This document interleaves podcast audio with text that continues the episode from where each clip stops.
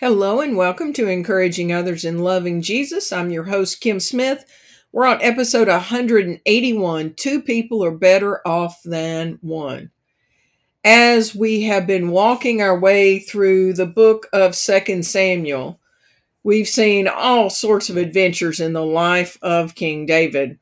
Last week, well, really for the last two weeks, we've been walking our way through a particular battle situation that, again, should never have happened because it was all brought about by faulty advice, which led to a knee jerk reaction by a king that ended up costing what was it over 40,000 lives. It was just it was just insanity. So we've been in 2 Samuel 10 for a while.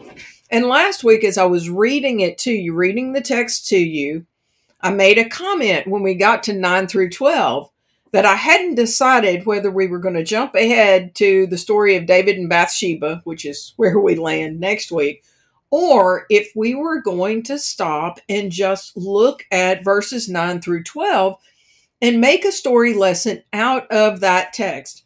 And the more I thought about it, the more that I wanted to camp out there. So, in this story, we have two brothers. So, Joab is the commander of King David's army. Joab and Abishai, his brother, are relatives of David. If I remember correctly, David's nephews. But in this particular situation, we don't hear about Joe. We definitely don't hear about Abishai more than a couple of times in scripture. Joab, he comes up a few times. Like he he stays around for quite some time. But in this little mini narrative, we see a glimpse into their relationship. And we are reminded in this text of the importance of having each other's back. Because that's exactly what Joab is looking at. So, David has done the right thing by King Nahash, who had been good to him. And when Nahash dies, David sends his messengers to just give condolences to Hanan, who is his son. And Hanan instead of taking it as it was a gesture of condolences, he listens to his military commanders who say David really doesn't want to give you any kind of condolences. David is trying to spy out the land. And Hanan, instead of thinking through it and doing the research, he starts building his troops and he starts recruiting troops from other places. I mean, this just becomes this big blown out mess that ends up costing over 40,000 lives. And that's just on the side of the ones that were opposing the Israelites. That doesn't count the ones that were Israelites. And we get to this section 9 through 12, and it says, When Joab saw that he would have to fight on both the front and the rear, he chose some of Israel's elite troops and placed them under his personal command to fight the Arameans in the fields. He left the rest of his army under the command of his brother Abishai, who was to attack the Ammonites. If the Arameans are too strong for me, then come over and help me, Joab told his brother.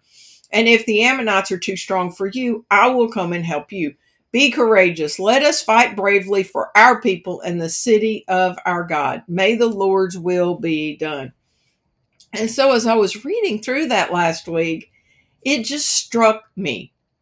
It struck me of how Joab, in the midst of this battle, in the midst of making the battle plans, he relies upon his brother.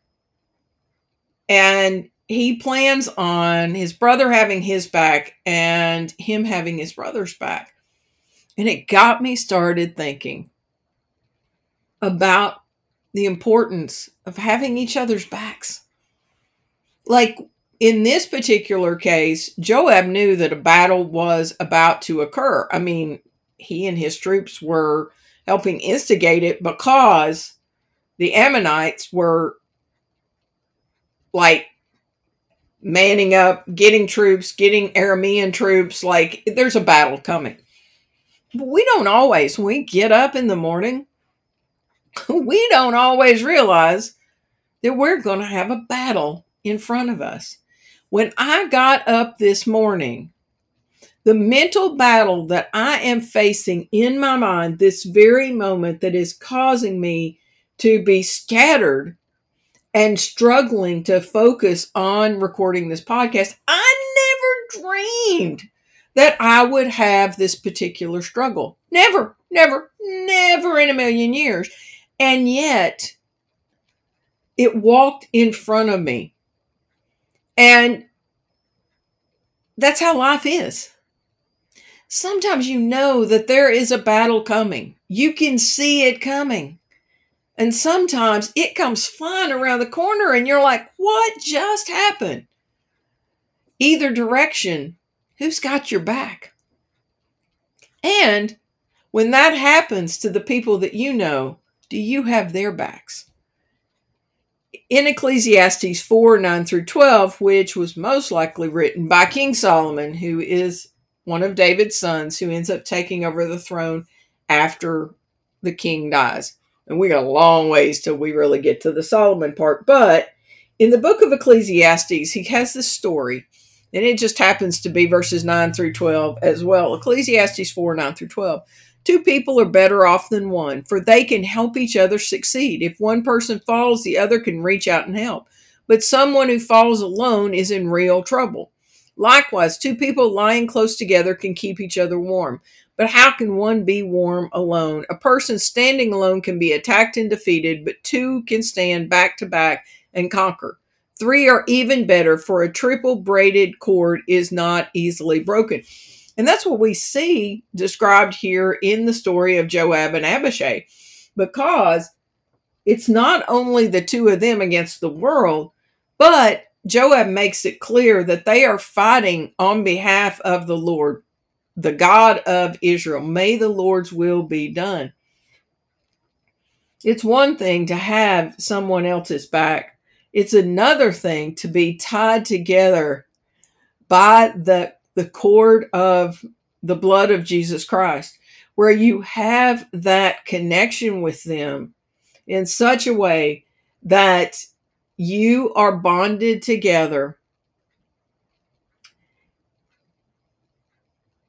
And even Satan himself cannot tear the bond apart because you have the Holy Spirit of the living God living inside of each of you. Does that mean that there will never be struggles? It does not mean that. Not in any way, shape, or form. We're not specifically talking about it today, but God just brought to mind the story of Paul and Barnabas in the New Testament. Here you have two spirit filled men who are out on a missionary journey for God, but they have a conflict. They have a situation where John Mark, who was Barnabas's family member, had been on mission, and John Mark decided to go home. We don't know all the details, but he goes home. And when he wants to come back the next time, Paul's like, absolutely not. And Barnabas is like, no, no, give the kid a chance. And Paul's like, oh no, not happening. And they part ways at that time. And we know that later on there was a resolution. But just because you have the Spirit and your friend or your colleague has the Spirit of the living God inside of each of you does not mean that there will not be conflict. It does not mean that Satan can't throw a wrench in there to try to break apart what God is doing. That can be the battlefield in itself. It can be a spiritual battle that Satan does not play fair.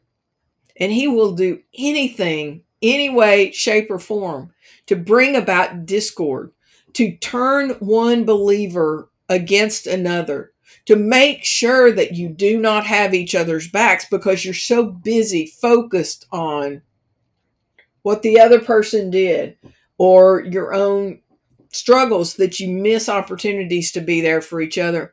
In Galatians 6, the Apostle Paul says, Share each other's burdens and in this way obey the law of Christ. but then in Galatians 6 5, he says, For we are each responsible for our own conflict. So, wh- what is it? Conduct.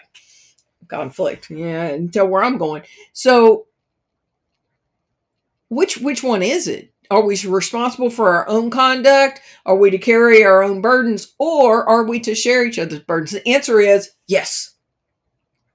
So, years ago, I was introduced, and I don't even remember how, to a book by Dr. Cloud and Dr. Townsend called Boundaries. And that book changed my life. I already was very boundary oriented, but after I finished that book, like it caused me to reorient things in my life. And they have an expanded edition, updated edition, and I have that link in the show notes. And in the original, they talked about the original language for these two verses. And what it came down to was where it says to share each other's burdens, it's burdens that's more than one person should be carrying. So I always use the example of kids' backpacks. You know, if you've got a little kid and they have a tiny backpack and they just want it off their back because like they're a kid and they they don't want to carry anything, that's one thing. But if it's something that's way too big for them to carry by themselves, that's another. So the danger is some people want to hand you what they should be carrying, and you've got to be careful. When we're talking about having each other's backs, we're not talking doing for the other person because you're taking away the opportunity for them to grow themselves. But when it is more than they can handle, such as what you see with Joab and Abishai, it's obvious that Joab's already having to divide his troops and he's already working to figure out where Abishai's are going to go because they need to divide and conquer, but they also need to have each other's backs. And so, as we think about this, I want you to think about the weekly assignment feature. Ask the Lord to show you one person who needs a buddy to have her or his back. Begin praying for her or him and reaching out. And as you think through this, as we go through this next text, I ask you to think about and to stop and pray. Who is it in your life? It may be somebody that you know real well, but you haven't been paying attention and didn't realize how much of a burden that they are carrying. Or it may be somebody that you do not know well. It may be an acquaintance, but God is going to use this particular season of time to draw you to each other to help grow you stronger in the Lord. So, as I was thinking about this, having another's back, being there for each other, I could not help but think about Aaron and Hur and the story of Moses. So, many of you will remember this story and I just realized in the I'm happy I'm it's sitting here in the show notes because I had to get tickled because I guess that spell check changed the name her, which should be H U R to H E R, and uh, that was not what his name was. So the Israelites, it, uh, Moses at this point is in charge of Israel. Joshua as you all know, one of my favorite characters in the Bible. Joshua is the military commander, just like Joab was during the time of David. Joshua was the military commander. And so Moses and the Israelites are about to fight the warriors from Amalek. And so we've got Exodus 17, 8 through 16. So let's jump into this because I don't have to really set the stage because this is a normal thing in the life of Israel at that time where they were repeatedly in battles for this that or the other just just trying to stay alive. And God was going before them whenever they were willing to march in the direction that he was pointing. It says while the people of Israel were still at Rephidim the warriors of Amalek attacked them Moses commanded Joshua choose some men to go out and fight the army of Amalek for us Tomorrow I will stand at the top of the hill holding the staff of God in my hand. So Joshua did what Moses had commanded and fought the army of Amalek. Meanwhile, Moses, Aaron, and Hur climbed to the top of the nearby hill. As long as Moses held up the staff in his hand, the Israelites had the advantage. But whenever he dropped his hand, the Amalekites gained the advantage. Moses' arms soon became so tired he could no longer hold them up. So Aaron and Hur found a stone for him to sit on. Then they stood on each side of Moses, holding up his hands. So his hands held steady until sunset. As a result, Joshua overwhelmed the army of Amalek in battle. After the victory, the Lord instructed Moses, Write this down on a scroll as a permanent reminder and read it aloud to Joshua. I will erase the memory of Amalek from under heaven. Moses built an altar there and named it Yahweh Nisi, which means the Lord is my banner. He said, They have raised their fist against the Lord's throne, so now the Lord will be at war with Amalek generation after generation. So, how many people held up Moses' arms when his arms were about to go down?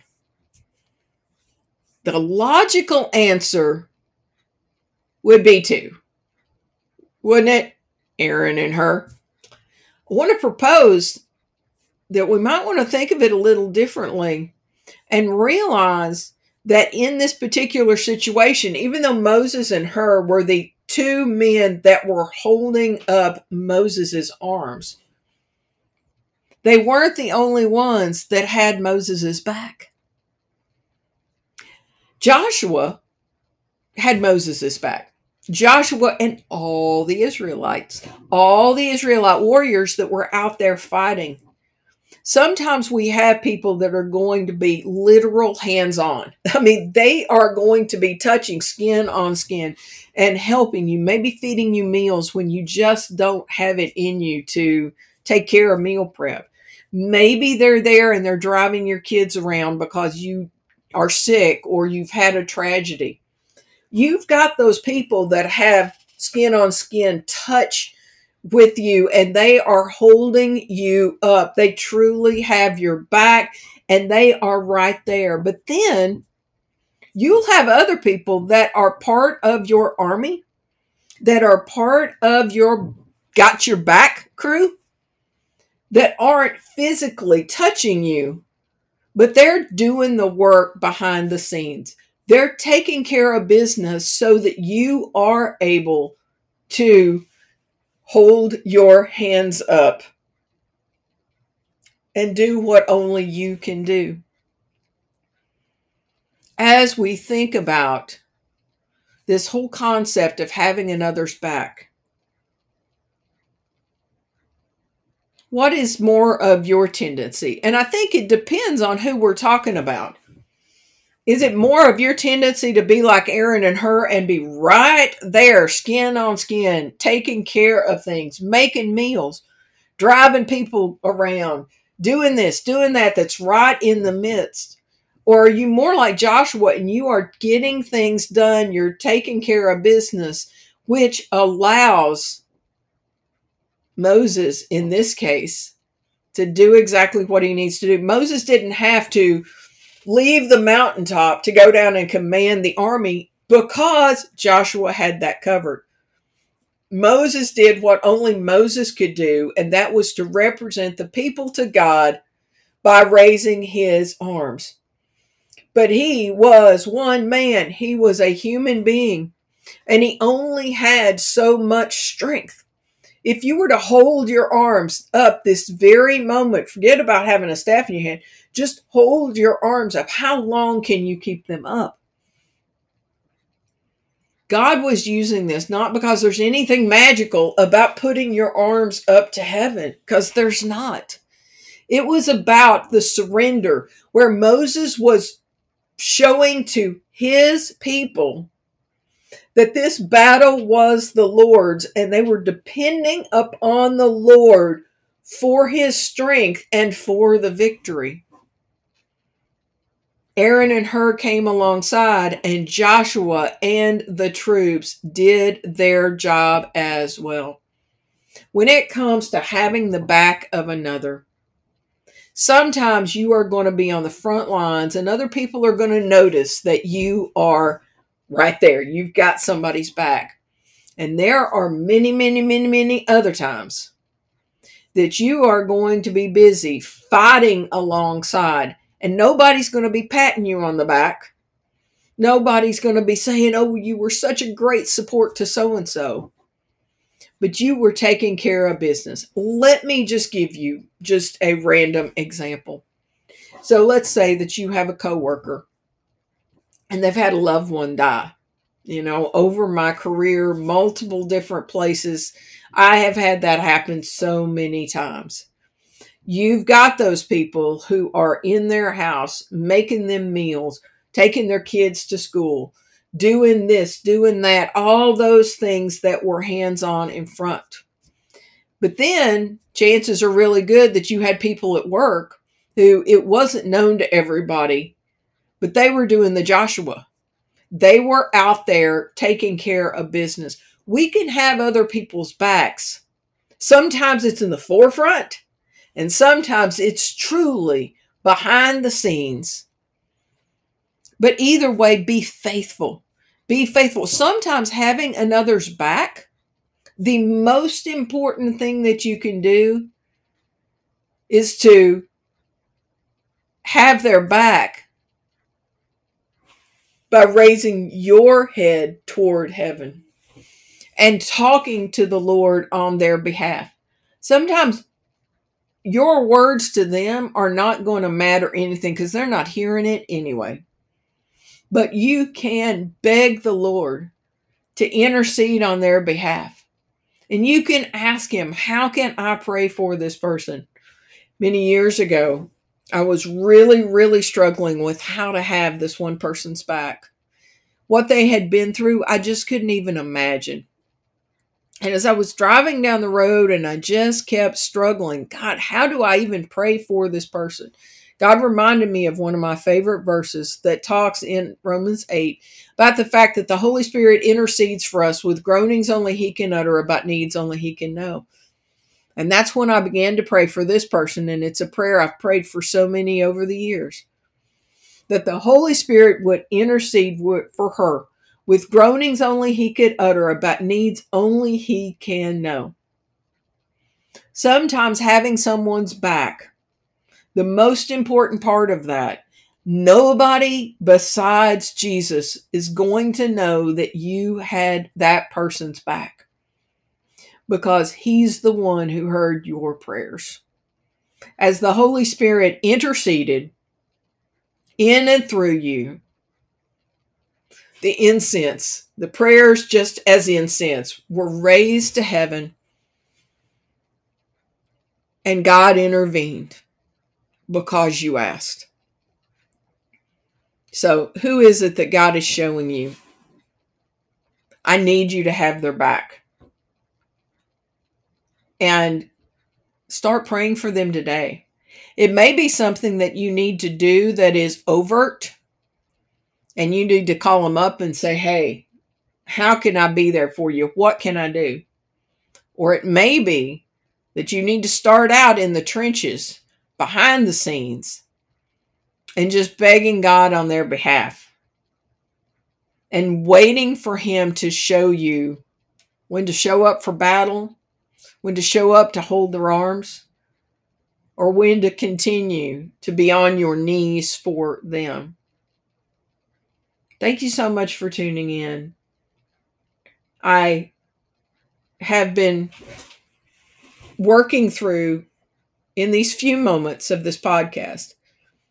I've been trying as best I can to take what I believe Satan intended for evil in my life today and to use it as fuel as I spoke on this podcast and as I walk forward in life, as I seek to be that buddy with their back. Sometimes, because of situations, you're unable to have somebody's back in person. You're unable to be the one that walks alongside them, either because they're not open to it, or maybe there's others around them that aren't open to you being there. But there is nothing, absolutely nothing that can keep you from having their back by lifting their name to the Father. There's a song, TobyMac's new CD. So I'm recording this the very end of August 2022. And TobyMac just came out with a new CD called Life After Death. And there's a song in there called Space. And there's a phrase in it that just keeps going over and over and over in my head about the space between us because it's talking about a situation that, you know, it's caused conflict. And what do we do with this space between us? Let me pull up some of the lyrics because I had planned to talk more about the song Lean on Me because of course that that's a song about having each other's backs and i've got a link in the show notes to a friend melody that's lean on me stand by me time after time and i'll be there for you.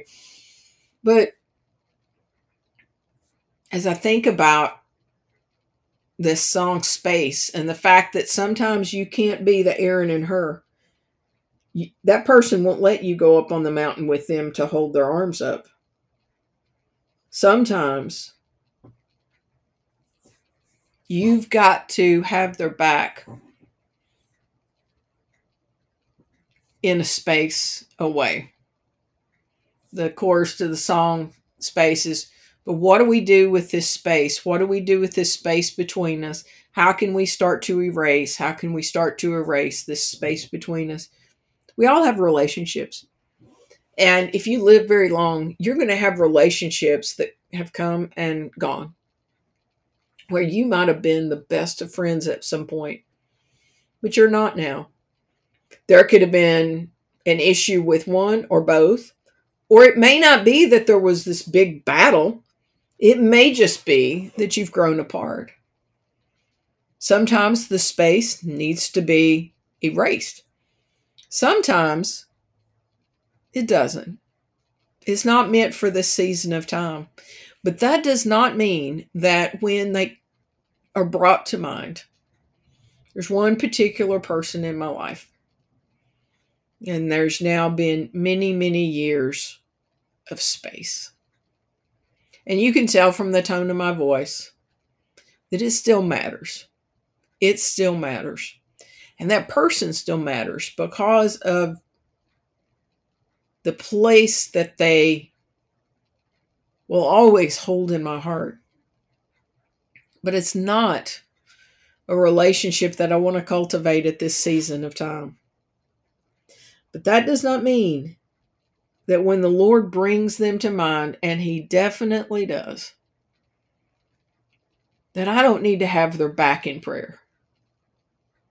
I'm not the one during this season of time to hold their arms up. But it is my responsibility to raise my arms up in prayer, asking the Lord to intervene on her behalf. When I was putting this together in my mind, I would have never dreamed of the events of today, and I would have never dreamed about where the Lord was taking this particular podcast. I try as best I can to just be open to His Spirit. I put off for probably an hour and a half sitting still and turning this on and opening up my mouth because something inside of me knew that I had to open up my heart. I would have to open up my heart. And it's okay. It's okay. Whose back do you need to have? Is it someone who you are going to go alongside them? You're going to fight back to back, just like Aaron and Abishai did. Aaron, not Aaron. Uh, Joab and Abishai. And don't forget those names because we are going to have a lesson or two on them in the future. But can are you going to fight back to back like literally you're in battle with them, not against them, with them? Or are you going to be one of those holding up that person's arms during a time where they cannot raise their arms on their own? Or are you going to be like Joshua, just in the trenches, getting it done, not getting the fanfare, not the one that's obviously supporting, but you are just getting it done? You're praying for them. You may be standing in the gap for them in other ways. Thank you for tuning in. As I I close this out, I just want to stop and pray for all the opportunities that God is going to bring about for us to have the backs of others this upcoming week. And I pray that God challenges you like He challenged me. Who are those people who matter to you? Who the, you can't, you're not the one during this season of life to be there holding their arms up. You've lost that platform, or you, maybe you've never had that platform. But that doesn't keep you from being Joshua or one of the military. Just getting it done, fighting for them in the trenches to no fanfare this side of heaven. Dear Father, in the name of Jesus, this has been quite the last few hours, and I did not anticipate this when I woke this morning. I never dreamed of what Satan had planned for evil. But, dear God, I pray that you will continue to turn it for good. I pray that you continue to turn hearts toward you. I pray, dear God, for each person within the sound of my voice. I pray that you would open up their spiritual eyes and ears to see the people around them You need a buddy, who need someone to have their back, whether it be in person, up close, or it needs to be behind the scenes, getting things done, taking none of the glory, but just covering them. I pray that your will would be done in the hearts of each listener and in the hearts of each person they touch as a result of what you are inspiring them to do. In Jesus' name I pray. Amen. So, always in the show notes, or at least for probably the last hundred episodes, I've had the National Suicide and Crisis Lifeline talking about having somebody's back recently they changed the phone number. It can't be more simple. It's 988. And I've got the graphic in the show notes that you can share. You can also go to their website and get information and share it with others. Because sometimes